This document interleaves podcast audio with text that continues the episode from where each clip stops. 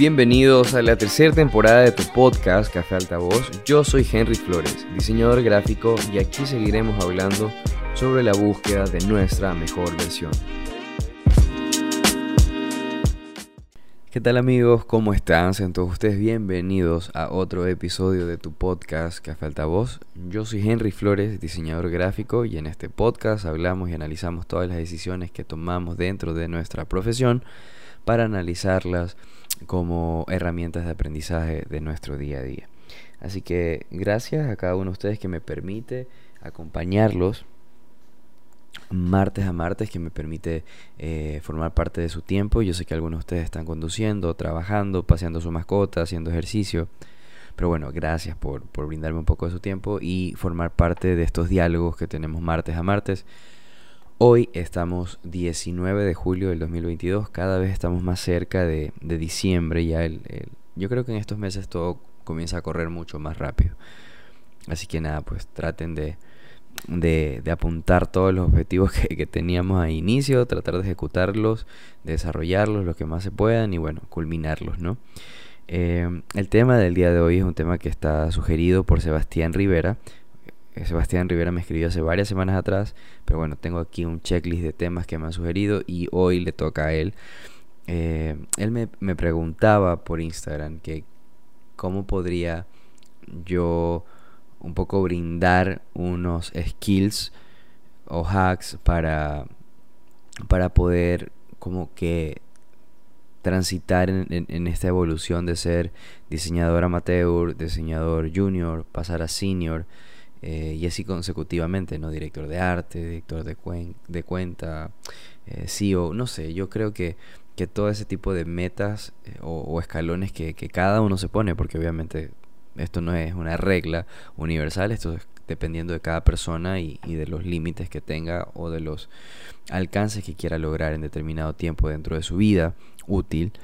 me puse a analizar cuando Sebastián me escribe este mensaje en Instagram, me puse a analizar muchas cosas que están sucediendo en, mi entorno, ¿no? Y, y, yo sé que existen muchos diseñadores gráficos en Latinoamérica, en el mundo, y sé que existen muchas formas de crear, que los procesos son distintos, que la forma de construir la imagen es distinta. Ustedes siempre me escuchan hablar en el podcast acerca de la narrativa, de la retórica visual. Y hoy voy a hacer énfasis en esos términos porque Em, como saben, yo tengo dos líneas de trabajo. Tengo la línea comercial, que es la línea de hacer collage editorial para revistas, para marcas, y es lo que casi siempre hablo acá. Pero tengo una gran pasión, que si bien es cierto no es tan comercial, pero eh, es bien remunerada. Es decir, em, además de hacer collage, hay algo que me apasiona demasiado, el alma, el alma entera, que es el branding, la gestión, desarrollo y creación de marcas este proceso para mí fue muy revelador cuando empiezo a estudiar, a analizar y, a meterme a profundidad en el tema del branding, porque el branding me permitió también entender muchas cosas y aspectos de mi vida, el entorno, mis amistades, eh, las personas con las cuales me estaba relacionando, los lugares que yo estaba construyendo y las emociones que surgían a partir de estas vivencias. Entonces el branding para mí es muy significativo no solamente porque es parte de mi herramienta de trabajo y una de mis pasiones más tangibles, eh, sino también porque es, la, es la herramienta de, trabajo dentro del diseño gráfico que a mí me ha permitido formarme como hombre, como ser humano y cada vez mejorar. Mientras más entiendo el branding a cabalidad, mientras más entiendo el branding a profundidad, más me entiendo a mí, más entiendo la vida, más más fácil se me hace eh, soltar ciertas cosas que yo quería tener el control. Porque el branding tiene ese matiz de tratar de gesticular, eh, mover, dinamizar una marca, emociones, sensaciones, conectar, eh, proyectar, vender. O sea, lo que encierra el branding es muy complejo. Entonces yo siempre he tratado como de, llevarlo a la par con mi vida y con mis procesos de aprendizaje. ¿Por qué traigo este tema a colación? Cuando Sebastián me dice, ¿cómo puedo pasar del nivel de amateur, junior, senior? Eh, en el podcast, como saben, siempre hablamos acerca de, de, un valor intangible que es la mentalidad, el mindset que tenemos nosotros para afrontar problemas, para resolverlos y para ejecutar proyectos o ideas que tenemos dentro de nosotros. Lo importante de todo esto es poder entender los procesos que vamos armando, porque si bien es cierto, como dije, todos tenemos distintos procesos y no todos los procesos funcionan igual para todos los proyectos o para todas las cosas. Si hay algo interesante que encuentro en el branding, si hay algo interesante que encuentro en el diseño gráfico es que a mí me permite, y digo a mí porque hablo en primera persona, porque estoy seguro que no todo el mundo lo tiene que ver de la forma en la cual yo lo veo, pero a mí, en lo personal, el branding me permite eh, profundizar mis emociones, profundizar mis conocimientos, eh, aplicar muchos conocimientos al, al diseño, a, la creación de marcas de empaque, a la creación de sistemas gráficos, a la creación de una retórica, que es lo que siempre hablo, ¿no? Entonces ustedes dirán, ¿por qué siempre hablo con estos términos? Em, hay algo que no nos enseñan en la universidad. Y hay algo que creo que no todo el mundo está consciente de lo que hacemos, ¿no? Creo que en varios episodios ya he dicho que nosotros tenemos el don de poder persuadir. Milton Glaser en algún momento en uno de sus libros autobiográficos, eh, a modo diario, él dijo que todos los diseñadores tenemos la responsabilidad de salvar el mundo y de hacer algo para contribuir en él, así como también tenemos estas eh, encrucijadas o momentos en los cuales se nos permite tener la responsabilidad de trabajar campañas políticas o campañas de productos que suelen ser nocivos para la salud o en el caso de la política tratar de conllevar, de estructurar y de diseñar una campaña a través de la imagen para poder posicionar a una persona en el poder, teniendo en cuenta que esta persona puede tomar decisiones que puedan afectar a su mayoría o a sus pares. Entonces es, un, es una responsabilidad y una corresponsabilidad paralela, simultánea, que debería, que debería ser equilibrada. Entonces, lo único que yo encuentro como conclusión eh, que te permite a ti como diseñador gráfico, que nos permite a nosotros como diseñadores gráficos poder avanzar de nivel, es que tanta información le metemos a nuestro cerebro, porque esa información nuestro cerebro la va a proyectar, la va a trabajar y la va, eh, la va a amplificar y la va a aterrizar en las distintas circunstancias que nos encontremos en nuestro día a día. Entonces, la diferencia de un amateur a un senior es que el amateur carece de conocimientos suficientes para poder tener las herramientas que le permitan defender su trabajo, hacer un buen trabajo, resolver un problema y satisfacer las necesidades del cliente. Entonces, a medida que te equivocas, porque a todos nos ha pasado y a todos nos va a seguir pasando, a medida que te equivocas, como lo hemos hablado en otros episodios, el error y el tropiezo son herramientas de aprendizaje. Los hombres sabios tienen la capacidad de poder transformar estas equivocaciones en aprendizaje. Es decir, te equivocaste al inicio, tienes dos tropiezos, que no, bueno, dos caídas, dos tropiezos, dos equivocaciones, como lo quieran llamar, como lo quieran ver, y de repente viene otro proyecto similar a lo mismo que hiciste, pero ya tienes el aprendizaje de, ok, si me voy por este camino, si opto por esta decisión, me voy a equivocar y la puedo volver a regar, la puedo volver a cagar entonces tiene tu cerebro esta reacción de, hey, hey, hey, hey, por aquí ya no, porque ya la cagamos, porque ya nos equivocamos y ya no podemos seguir por ahí, porque va a volver a pasar. Ojo, y esto se aplica para todo, ¿no? Para la inteligencia emocional, eh, no sé, con familias, con amigos, con trabajo, relaciones laborales, relaciones personales, relaciones emocionales apasionadas, etc. El tropezarte el equivocarte te permite tener cierta sabiduría en determinado lugar o en determinado momento que sabes lo que podría pasar. Entonces todas estas posibilidades hacen que el tiempo y el espacio sean el ente conductor para que tu aprendizaje eh, sea mucho más rápido que otro. Es decir, si tú tienes una actividad o, te dedicas a trabajar constantemente, el rango, al iniciar, el rango del error va a ser alto. Si empiezas temprano, y ejecutas rápido desde temprano, el rango de error va a ser rápido, o sea, va a ser alto, te vas a equivocar mucho. ¿Qué quiere decir? Que si empiezas a diseñar a los 22 años y comienzas a trabajar y a, ejecutar proyectos por encargo o proyectos personales desde los 22, 23, 24, 25 años y le das duro, a los 25 años tú ya tienes un background y tienes un bagaje súper amplio de que te equivocaste en la tinta, en el tamaño de la letra, en, el, en la fuente, en la calidad de la imagen, en el retoque, en la iluminación, en la tipografía, en la composición, en la redacción. Entonces todo esto se hace un macro. Pero ¿qué sucede después de los 25? Ojo, estoy poniendo simplemente como que mi experiencia personal. Después de los 25 tú dices, ok, me equivoqué tanto, tanto, tanto en esto, que ya no tienes miedo cuando viene un proyecto mucho más grande, porque ya tienes las herramientas suficientes para poder decir, lo puedo tomar y lo voy a ejecutar y lo voy a hacer mejor y ya no me voy a equivocar porque ya me equivoqué acá. ¿No? Entonces lo mismo, estuviste, por ejemplo, a mí me encanta hacer analogía, estuviste con una persona, no funcionó, aprendiste algo de esta relación y viene, te encuentras una persona con características similares y tú dices, ok, esta relación ahora sí va a funcionar, por lo menos de mi parte voy a trabajar esto, esto y esto, porque ya entendí con una persona anterior, una pareja anterior, que esto no lo estaba haciendo bien, entonces voy a tener un poco más de tiempo, voy a hacer las cosas más pausadas, vamos a hacerlo poco a poco, vamos a hacerlo a mi ritmo, no quiero tanto tipo de, compromisos desde el inicio, vamos a darle suave, conozcámonos, veamos cómo se dan las cosas y después vemos. Entonces tú ya tienes este background, decir, ok, ya la cagué antes, ahora despacio, lo mismo en el diseño. Yo ya la cagué antes, entonces, ok, este es el camino, esto es lo que vamos a hacer. ¿Qué sucede? Y aquí es donde yo quiero llegar con la academia. ¿Qué sucede en la universidad? Y es lo que yo siempre hablo cuando me reúno con, personas que trabajan en otras profesiones. Eh, porque no me gusta hablar mucho de diseño, pero sí acerca del entorno, del por qué yo diseño. ¿no? Entonces, si hay algo que me permite el branding, regresando al branding, que en su complejidad creo que, no, no todo el mundo le, le, apasiona, así que me disculpan, mil disculpas si, si voy a hablar solo de branding. Pero bueno, es, lo que yo eh, amo y también es lo que conozco y manejo casi, casi que, en su 100%. Por no decirlo en su 100, ¿no? Porque siempre estoy leyendo eh, sobre eso. Hay algo que no todos los diseñadores asumen y que yo voy a cometer el error o voy a pecar en asumirlo, pero con orgullo lo digo por mi realidad.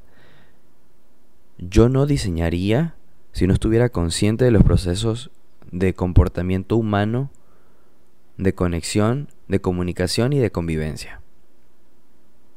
De nuevo, yo no fuera el diseñador gráfico que considero que soy si yo no tuviera un contexto antropológico de lo que pasa. Y aquí voy a sonar muy teórico y hoy este episodio va a sonar muy académico porque eh, he estado leyendo algunas cosas y, y, retomé ciertas, ciertas lecturas y ciertos filósofos que estaba leyendo desde hace ya algún tiempo y que había dejado porque quiero dar a entender que el diseño gráfico es súper complejo y que dependiendo de la complejidad los resultados suelen ser distintos y que el branding es lo más complejo del diseño gráfico, al igual que diseñar tipografía, para mí son dos de las herramientas, dos de las ramas del diseño gráfico más complejas, más complicadas, pero más hermosas. El diseño de tipografía que yo desconozco, soy ignorante en su totalidad, pero sé porque he leído mucho, que es muy difícil, es muy complejo, pero es hermoso, hermoso poder crear una tipografía. Desconozco y soy ignorante, entonces regreso a donde sí sé, que es el branding. El branding es tan complejo porque tú no diseñas una imagen, tú no diseñas un logo, tú no diseñas eh, colores, flyers, pósters, banners, video, eh, no sé, nada de eso. El branding trasciende, trasciende la imagen de la forma para ir al fondo. Por eso, bueno, yo soy una persona muy profunda, me gusta conocer y conectar con personas que también son profundas. Entonces por eso el branding me, me, me, apasiona tanto. ¿Qué sucede cuando diseñamos solo un logo? Tú dices, ok, el cliente tiene una clínica veterinaria y él quiere que le pongan los animalitos y no sé qué, y las huellitas de los animales. Ok. Cuando hablamos de diseño gráfico, a veces miramos la forma, y si hablamos de la forma, voy a poner una línea de división, ¿no? Aquí voy a hablar de la forma y del fondo. Si hablamos como diseñadores gráficos de la forma, estamos hablando del logo, de los colores, de la paleta de los colores, estamos hablando de cómo lo vamos a aplicar, de, de que ese logo puede funcionar en papel o en bordado o en un letrero. Esa es la forma del diseño. Lo que yo considero que te diferencia de ser un diseñador amateur, junior, senior y te convierte en un diseñador mucho más capacitado, es el grado de conciencia y es el grado de conocimiento que tienes sobre la imagen. Es decir, siempre hablo de la semántica y la semiótica. Entonces estas son ramas y ciencias que estudian el significado de los símbolos. Y estos símbolos tienen una connotación súper relacionada con el contexto antropológico. El contexto antropológico es el arte, el tiempo, la cultura y la política de determinado lugar. Determinado lugar, eh, determina el comportamiento de estas personas. El comportamiento de estas personas están regidos por su educación, por sus hábitos, por sus tradiciones. Todo este tipo de hábitos, eh, eh, tradiciones, vienen a partir de una historia. Toda esta historia viene a partir de unos símbolos. Los símbolos políticos, cristianos, religiosos, deportivos, culturales, musicales, todo eso define un lugar específico. Y a veces nos olvidamos por simplemente creer que el cliente quiere esto y lo otro y no analizamos toda esta cadena de un árbol genealógico, antropológico, cultural del cual estoy mencionando. Entonces, no todo el mundo tiene ni le agrada ponerse a pensar de que un logo no es el logo, sino que tienes que ver el contexto antropológico, la semántica, la semiótica, la retórica y todo lo que se profundiza ahí. Entonces, en mi caso, hablo por mí, a mí me gusta eso aburrido, que para muchos sé que es aburrido.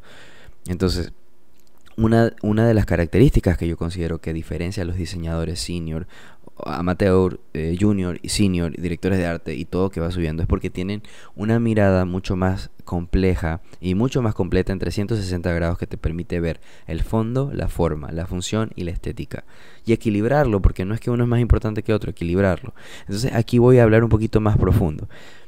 Cuando hacemos branding o cuando se diseña el branding, eh, muchos hablan de que el logo y que los colores y que las aplicaciones, yo, yo no lo veo así porque eso es algo superficial.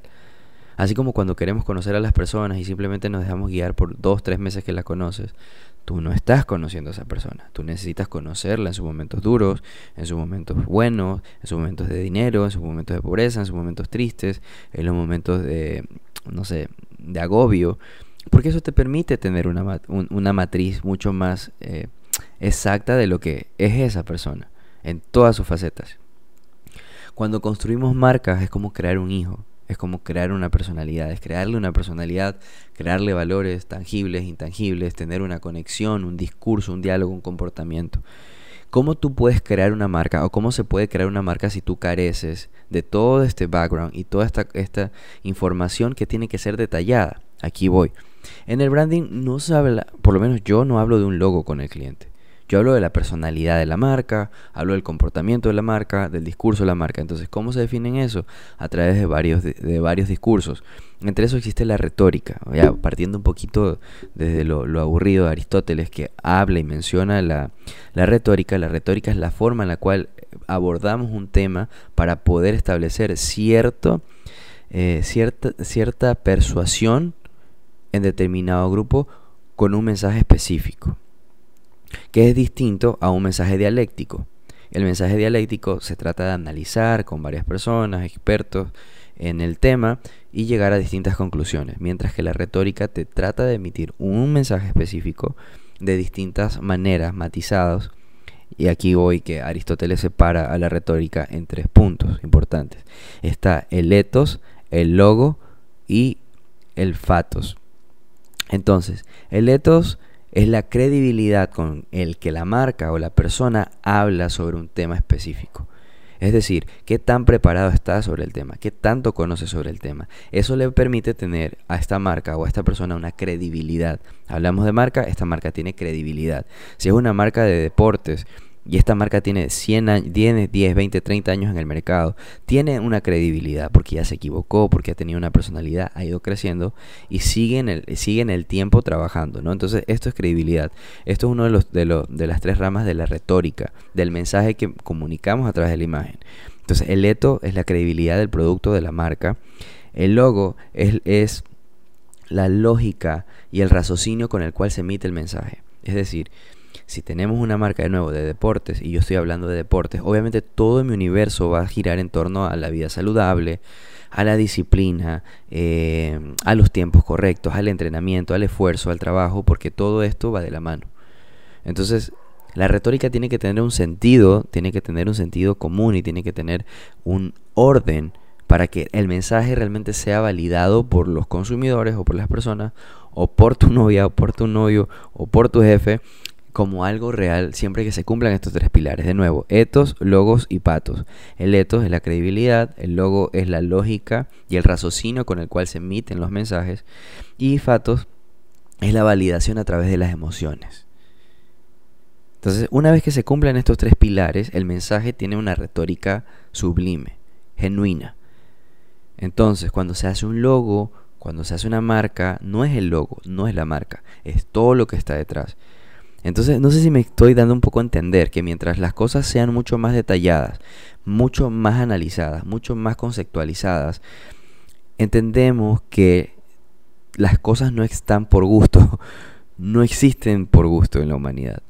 ¿No? Entonces, así mismo como hablo acerca de la retórica de Aristóteles y también ahorita voy a mencionarles dentro del branding que se aplica esto, esto es parte de la psicología y de la filosofía del comportamiento humano, de las conductas sociales y las conductas eh, psicológicas y mentales a través de cómo convivimos unos con otros mediante el tiempo de la historia. Quizás este sea el podcast más aburrido que he grabado, así que si están escuchando hasta este punto, gracias. Pero bueno, lo que quiero un poco es, enfatizar con que, con que para realmente poder hacer las cosas bien hay que ser profundos y hay que saber del tema. Y para que los mensajes puedan llegar también hay que tener todo esto que estoy mencionando, la retórica, Aristóteles, eh, por ejemplo. A las marcas se les genera una conducta y un comportamiento. Aquí encontramos los dos arquetipos de, de Carl Jung entonces, dentro de los dos arquetipos de Carl Jung hay muchas personalidades que se definen. Entonces, estas personalidades pueden variar. Y ustedes dicen, no, pero que sí, que ¿cómo puede ser? O sea, ¿por qué sucede esto? Si esto es parte de la psicología.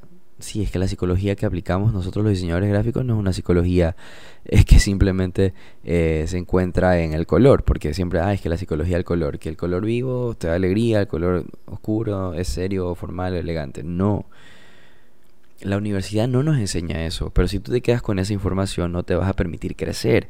Y a veces parte del crecer es aislarte, es aprender y tener un conocimiento mucho más profundo de las cosas. Entonces esa es la diferencia en que alguien que hace un logo pueda cobrar 12, 200 dólares, porque ofrece un logo. Pero cuando tú conoces mucho más a profundidad y a cabalidad, tú ya no trabajas un logo. Tú trabajas la validación de la marca, el speech de la marca, los valores, el concepto, el discurso, la gráfica, la retórica, la semántica, la semiótica. Eh, y todo esto te ayuda a aplicarlo a flyers, a campañas eh, publicitarias de promoción, de posicionamiento, porque ya tiene un, orden, ¿no? Entonces, mientras más ordenado esté todo, eh, más probabilidades tienes de, ver resultados positivos en el proyecto. Entonces, eso es lo que quiero un poco mostrar hoy.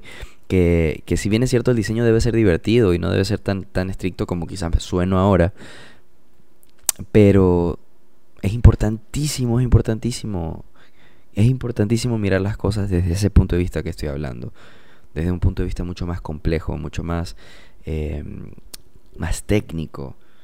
A veces siempre escucho que muchos diseñadores dicen, no, es que no somos valorados, es que no nos ven igual. Brother, no te ven igual.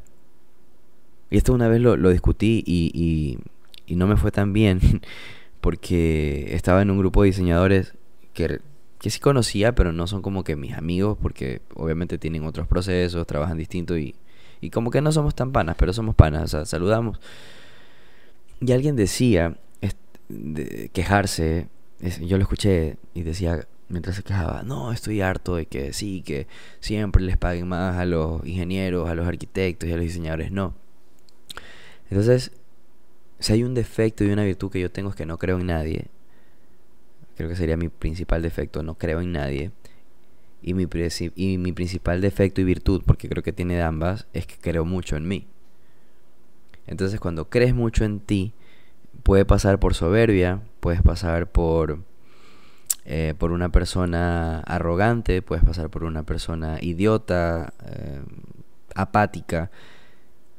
Pero bueno, en este punto de mi vida, como que agradezco mucho la confianza que tengo hacia mí Pero justamente por esto, porque yo me dedico a leer, a investigar, a profundizar la imagen desde una forma mucho más, con, más con, conceptual porque eso me permite ampliar mis horizontes, ampliar mi mente, mis pensamientos y al momento de ejecutar un trabajo puedo cobrar más porque te ofrezco más. Y así en la vida, cuando conoces a una persona que te quiere, que te ama, que dice que está enamorado tuyo, y ok, pero te da solo la forma.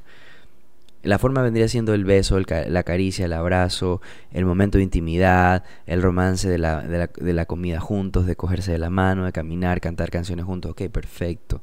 Pero el fondo, el respeto, la lealtad, la sinceridad, la honestidad, el tiempo de calidad, eh, el crecer constantemente, el validar las emociones, el ponerte en el lugar del otro antes de, de hacer algo que pueda lastimar, no sé. Así lo mismo pasa en el branding. Entonces, si tú quieres un, un, trabajo que te paguen más, tú debes dar más. Y si tú quieres una pareja que te, que te quiera bien, que te valore, tú debes poder dar eso y poder ofrecer eso. ¿Me, ¿Me entienden? Entonces, mientras más sepan, más cualidades y más herramientas tienen para trabajar, para poder cobrar más. Y también tú te vas a ampliar en las posibilidades de poder ofrecer otro tipo de cosas. Entonces, es importantísimo para poder crecer. Creo que me expandí, me expandí más de 20 minutos. Pero bueno, es que me apasiona el branding. Ya voy a culminarlo porque estoy muy cansado y quiero irme a dormir. Eh, para poder crecer, en, por lo menos en nuestra profesión, creo que en una historia de Instagram dije que la diferencia entre nuestra profesión y la de otros es que quizás no necesitamos una maestría o un PhD para ganar más dinero, pero, ojo, para ganar más dinero, pero sí sería importantísimo y buenísimo que decidamos hacer una maestría o PhD para conocer más y para aprender más. Porque yo conozco diseñadores que tienen maestrías y tienen unos trabajos, no hablo de la forma, hablo del fondo, unos trabajos pobres, muy pobres carecen de conocimiento, carecen de, de, sentido común, carecen de reglas del diseño básico, de equilibrio, de composición, yuxtaposición, de... No, carecen de todo. Entonces de nada te sirve ser una persona alienada al sistema, formar parte de un sistema en el cual cumples con ciertos roles dentro del sistema educativo, pero cuando realmente la educación que reciben es una educación paupérrima. ¿Me explico? Creo mucho en el do it yourself del punk, y creo que el punk a mí también me ha ayudado muchísimo para hacerlo por mí mismo. O sea, el do it yourself, hazlo tú mismo. El punk lee, investiga, busca la forma. No hay límites más que lo, que está en tu cabeza. Entonces, si bien es cierto, yo no tengo maestría, no tengo doctorado, pero créanme que mi cartera de clientes está por encima de gente que conozco que tiene maestrías y tiene doctorados. El conocimiento que yo tengo a partir de la investigación, de la, de la autoinvestigación, de la lectura y de la equivocación, está por, muy por encima al conocimiento que las universidades o estas eh, academias le han impartido a estas personas. Por eso les digo, lo que yo les estoy hablando ahora no me lo enseñaron en la universidad.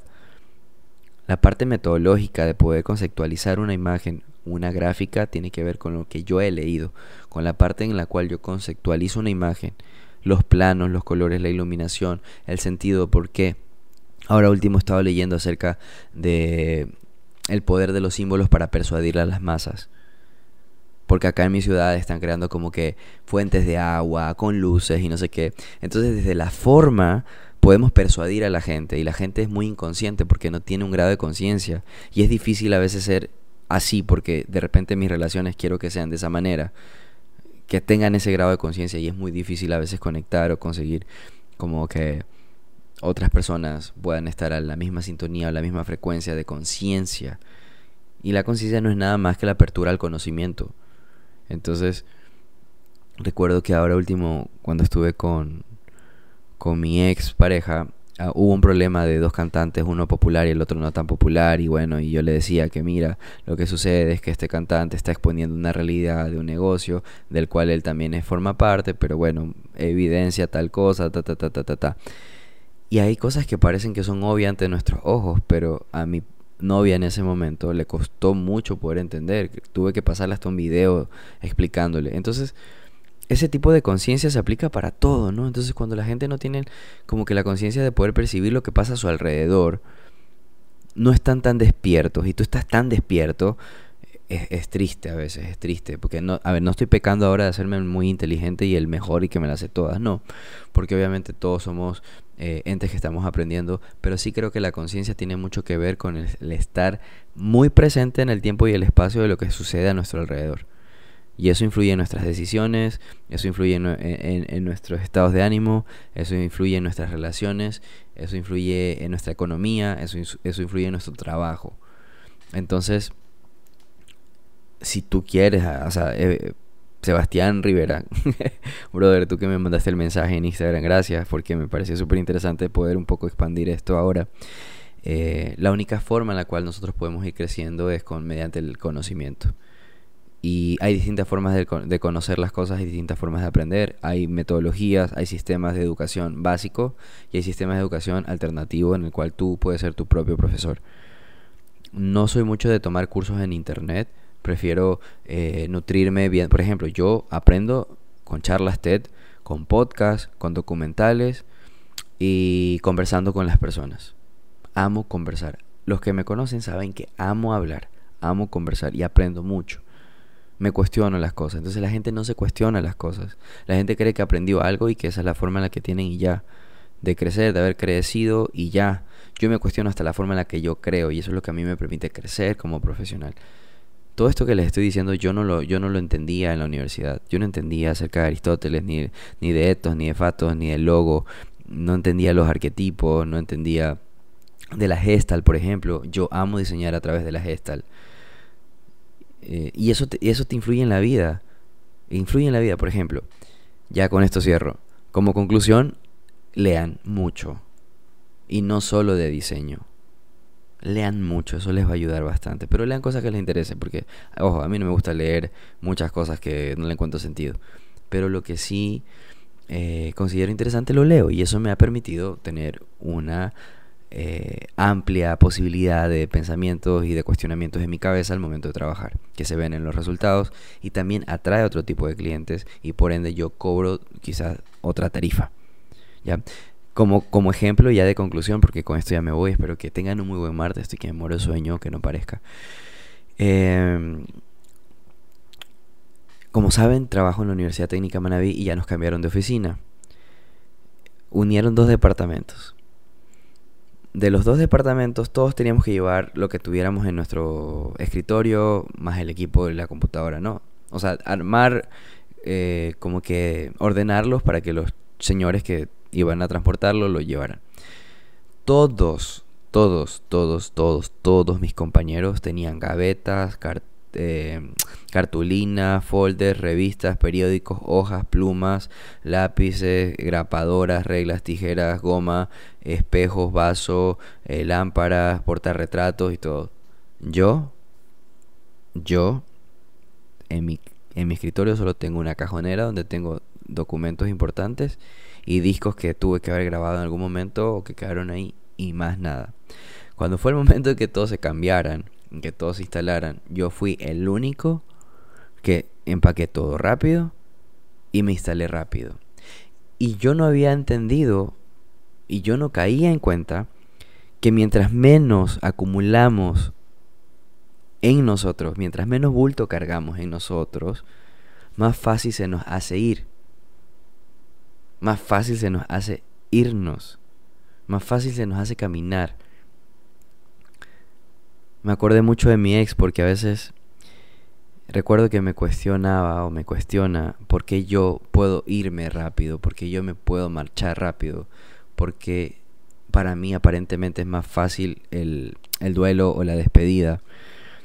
Y es porque cuando trato de estar en un lugar trato de usar los mínimos recursos, pero esos mínimos recursos trato de utilizarlos lo máximo posible. ¿Me explico?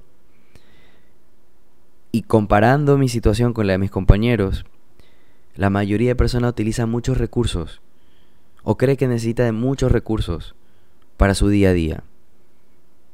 Y cuando se pasa en otro lugar y cuando dan otro otro otro paso y van y se mueven y tienen que irse, les cuesta tiempo organizar todo, les cuesta tiempo mover todo, les cuesta tiempo volver a, establecerse y tienen cosas que no utilizan. Creo que los seres humanos cometemos ese error. Yo en este caso priorizo los pocos elementos o muy pocos elementos en mi vida, pero trato de usarlo al máximo y cuidarlos. Esa fue otra. Vi todos los escritorios de mis compañeros pelados, cortados, rayados, y el mío impecable. Es un defecto quizás que yo tengo que la materialidad de las cosas eh, trato de que duren para siempre. Mi psicóloga eh, dice que trato de recrear una situación que no tuve porque como vengo de, de padres separados, eh, en mi inconsciente hay, una, hay un deseo constante de hacer que las cosas perduren. y es triste, es duro.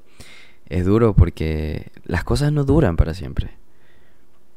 Entonces tengo esta, esta dualidad de por una parte querer que todo dure y cuidarlo y utilizarlo al máximo, pero también me, me encuentro con mi otra parte de, ok, si ya no funcionó, bueno, me voy. Me voy, emprendo el viaje y me voy ligero porque lo di todo con esos, con esos, con esos pocos elementos que yo utilicé, los di todo y lo utilicé todo a cabalidad y la mayor parte de mi tiempo estuve ahí. Y los utilicé. Y si me voy, me voy con pocas cosas. Porque suelto. Entonces, eso. no sé si a alguien le sirva este episodio del día de hoy. Yo estoy muy contento por las cosas que están pasando. Como les dije, eh, estuve trabajando para una marca, una multinacional súper importante. Ya el proyecto ya lo terminamos. Digo terminamos porque también estuvo eh, trabajando conmigo Benalcázar. Es un pana super pro. No sé si hay algunos de ustedes son de aquí de Ecuador. Saben quién es Benalcázar. Es diseñador eh, multimedia y de animación y 3D y realidad aumentada. Entonces con el man, el man es parte del crew, eh, Ben Alcázar es parte del estudio donde que yo tengo, que yo manejo el estudio Tres Neuronas, entonces estoy súper contento con el resultado. Pronto este, vamos a trabajar el portafolio para subirlo a Behance, para subirlo a Facebook, para subirlo a Instagram y puedan ver también parte del proceso de animación, parte del proceso de, de, todo lo que fueron las piezas de, del diseño para promocionar estos seis productos nuevos de esta marca. Ahorita que son ya van a ser las 3 de la mañana, estoy trabajando para un restaurante de hamburguesas o no sé, como una tienda de hamburguesas veganas en Nueva York, un restaurante de hamburguesas veganas en Nueva York. Entonces también estoy como que súper chévere porque es como una campaña que van a estar en vallas, en taxis, eh, online, en el subway. Y son cosas súper chéveres que a mí me encanta. Yo amo Nueva York, así que mis diseños estén por allá. Eh, me hace muy, muy, muy, muy feliz. Muy feliz, muy feliz. Como ya les dije también, estoy trabajando para Alemania, ya firmé contrato eh, físico. El digital fue primero, ahora físico tuve que mandar escaneados los documentos. Pero bueno, está todo saliendo súper bien. Ustedes que me siguen o los que me han seguido, pues bueno, saben que ha habido una transición en estos últimos días, en estas últimas semanas, en estos últimos meses, en mi vida. Y pues bueno, lo más importante es como convertir todas las situaciones negativas o conflictivas o de tristeza en situaciones resilientes y de aprendizaje. Así que sigo aprendiendo. Eh, para la persona que ya no está conmigo, que creo que está escuchando el podcast, eh, te amo demasiado. Espero que ambos podamos ser nuestras mejores versiones. Eh, te prometí que esto tenía que valer la pena y yo por lo menos de mi parte lo estoy cumpliendo. Así que nada. Eh, nos vemos amigos, que tengan buen martes, cuídense, ya falta poco para que sea agosto, se va a ir el año, así que aprovechen, abracen, quieran, besen, digan lo que quieran, váyanse, corran, dejen ese trabajo que no les gusta. Ese es un tema importante, lo vamos a hablar creo en el próximo episodio acerca de, los trabajos que no nos gustan. Eh, eh, bueno, nada, los dejo, que tengan buen martes, cuídense y nos vemos la próxima. Si te gustó este tipo de contenido, puedes ayudarme a realizar muchos más comprando mi libro Formas, un libro de diseño gráfico y minimalismo. Me escribes en Instagram, arroba henry slash bajo digital work y lo envío a cualquier parte de Latinoamérica.